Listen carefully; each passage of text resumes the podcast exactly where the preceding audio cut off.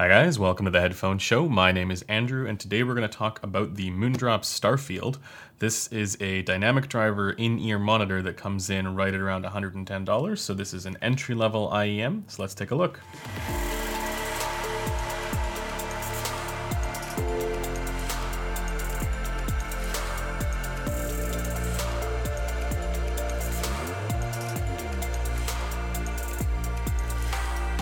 This unit was provided by Shenzhen Audio. There's a link in the description, and I'll also leave a link to the community forum where you can see what other people are saying about this IEM as well. Now, as with most of my reviews, we're going to go over the build quality, design, and comfort. We're going to talk about detail, retrieval, speed and dynamics, soundstage and imaging, and timbre, and then we're going to talk about tonality and frequency response, give a few comparisons, and then ultimately give a conclusion as to whether or not this is worth it.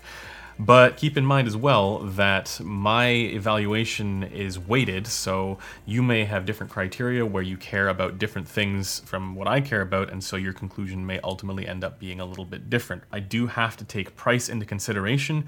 I have to look at how something is relative to the competition at the price point or within a given price bracket. I can't just say, you know, across the board how different things stack up, because then the lower end stuff wouldn't actually look as good as it is for the price categories that the lower end stuff comes at. And I know you guys probably want to know how this stacks up against the Tin Hi-Fi T4, which unfortunately I do not have at the moment. So hopefully one day in the future we'll be able to do a comparison between those two. But at the moment, we're just going to talk about the Moondrop Starfield. So let me just quickly begin by talking about what this all comes with. You get the IEM, of course, and then in the case you get this little carry case which I really like. This is a really nice small one, and then you get a bunch of tips here as well. Although I personally tend to gravitate more towards the foam tips for comfort. In here you also get some tweezers, and I think yeah, those are tweezers. And then a bunch of documentation. So I'm just gonna put all that stuff back in the box here. We don't need to talk too much about that because what we really care about is, oh my God, I, I screwed this up. This is terrible. All right, I'm just gonna take this out and leave it here. We're gonna put that on the floor. All right, so let's talk about build quality, design, and comfort for the Moondrop Starfield. Yep, yep, loud cars. I turn on the camera, I push record, and then loud vehicles drive by. That's just how this works. So the Starfield looks incredible. This is one of the best looking IEMs I've ever seen, actually. And not just with the nice sort of shiny bluish color here going on, but also the design here, everything about this is fantastic. They've nailed the aesthetic. It's appealing, sleek, and yet at the same time somewhat understated, not drawing too much attention to itself. The other really nice thing is that the cable here is fantastic. I think everybody needs to do cables like this. Yeah, this is one of the best looking and feeling cables. It doesn't get tangled.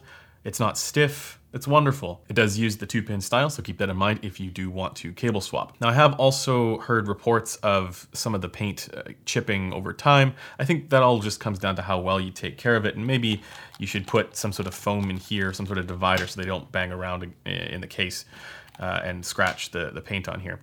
But in any case, uh, yeah, this looks fantastic. And then more importantly, it's ridiculously comfortable. These are fairly small and they fit into my ear very easily and it just it just stays there. It doesn't feel abrasive anywhere. They're light. So for build quality, design, and comfort, I'm gonna give this a 9 out of 10. This also includes, of course, the cable, the case, everything that it comes with, basically everything that's involved with just using the IEM. All right, let's talk about technical performance. For detail retrieval, yeah, this is a $110 IEM, so I don't really expect all that much they're using a dynamic driver in here, and they're using what they call the nanotube system for the dynamic driver. Now, that's supposed to be a new way of doing dynamic drivers in IEMs, and I do think it's successful here, but I do at the same time think that the balanced armature driver IEMs have a little bit better technical performance there for detail retrieval in the higher frequencies. Dynamic drivers are usually used for bass frequencies to get a little bit more punch and slam and impact out of them. And with the Moondrop Starfield, you do absolutely get that. So you get a better bass response here than you would uh, from balanced armature driver IEMs, but at the same time, I think the limitation for this for detail retrieval is in the treble. You know, with all that said though, I find that the lower mid-range detail retrieval for this IEM is fantastic easily better than its price point would indicate. And so for detail retrieval, I'm going to give this an 8.5 out of 10. Remember, relative to the price category that it comes in and the way that this competes in that, you know, 100 to $300 price range, yeah, this is really, really good. For speed and dynamics, once again, this is fantastic. The dynamic driver in here, again, shines for that bass impact. It's not on the level of like, you know, the crazy $1,000 stuff that uses the hybrid systems with a ton of bass slam or anything like that, but it is noticeably more punchy than a lot of the balanced armature driver IEMs, even ones that come in at higher prices. And I'm also very impressed with the speed, the tightness, control, leading edge, the attack, all of these qualities in the lower mid-range. That is where everything comes across so distinctly and well represented uh, that I have to give the speed and dynamics here a 9 out of 10. The other comparison that I keep thinking of is the Brainwavz B400, which is a four balanced armature driver IEM that comes in at probably a similar price, I think a little bit more expensive, and this absolutely performs better for speed and dynamics. For soundstage and imaging, the Moondrop Starfield does lose out a little bit, it's more of a kind of flatter two-dimensional image that's a little bit more intimate in my head, especially for the center image. Laterally, it is well defined, uh, but for the center images, it is a little bit more uh, towards me. And, and I think actually in general, the drawback for a lot of these lower priced IEMs is going to be in the sense of stage. For image distinction, however, the Moondrop Starfield is excellent. It's way better than I was expecting at this price point. So given that it's a bit of a, you know, mixed bag for soundstage and imaging, I'm going to take a few marks off for soundstage, but then add a few back for instrument separation and image distinction. I'm going to give that about an 8 out of 10. Again, at the entry level price bracket, I, we don't really start to see all that much for soundstage until we get up into the $200 price range. You know, if I'm considering everything below $300, then yes, there are other IEMs out there that do a better sense of space and you know, it's you know less of a flat uh, image. Whereas with the Starfield, it's a very much two-dimensional kind of thing. For timbre, thankfully, we gain some ground back. You don't get any balanced armature timbre going on, that sort of smearing, straining effect that can sometimes happen even with high-end multi-balanced armature IEMs because the Starfield uses a dynamic driver. So really for the timbre here, I have to give it pretty darn close to full marks. This is gonna get a, a 9 out of 10. It could be a little bit more natural sounding, uh, but I think that's more to do with the frequency response than anything else, which we will talk about next. Now, unfortunately, my measurement rig is not useful at all for IEMs to the point where I just haven't been, I haven't bothered publishing it uh, because I don't want to mislead anybody. And the reason for that is that while there is an outer ear rubber piece there, the once you get past the outer ear, it's literally just a tube that goes to a microphone. And so there isn't any shaping to the inside where the IEMs would fit into your ears. And so it doesn't take into consideration properly the various different gain factors that are conferred by the different uh, parts of your ear canal and the eardrum. Uh, the compensation that they use does try to get it somewhat right, but it's a little bit all over the place, so I can't really rely on that, and I don't want to mislead anybody. But thankfully, the Moondrop Starfield is tuned to the Harman target, and if anybody wants to know more about the various different targets that exist, check out some of the links below. Uh, but actually, as far as I'm aware, all Moondrop IEMs are tuned to some sort of Harman target. And because I don't have any measurements for this, I'm basing it mostly off of how I hear it. You can also find some graphs online if you just Google the frequency response for this. I think you'll come across a number of them. Uh, so if you really want to check that stuff out, go ahead. But the way that I hear this is that there's a little bit of bass emphasis there.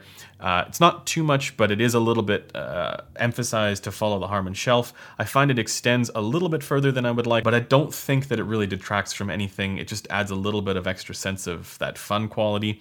Uh, and then the mid-range, for the most part, is it, it's fairly neutral. I don't hear anything out of out of balance. It doesn't sound muffled or muted or anything like that. But then when it gets into the upper mid-range, like around 3K, 2 or 3K, I do hear a little bit of an emphasis there that it comes across as like just a little bit of a shout. It could be the case that this is not actually emphasized and it's more that the area above that, so say like 4K to 7K is just withdrawn a little bit, or 5K to 7K. Uh, and so the balance isn't quite where I want it to be in relation to where 2 to 3K is. But at the same time, it's not a lot and it really isn't all that offensive for most recordings.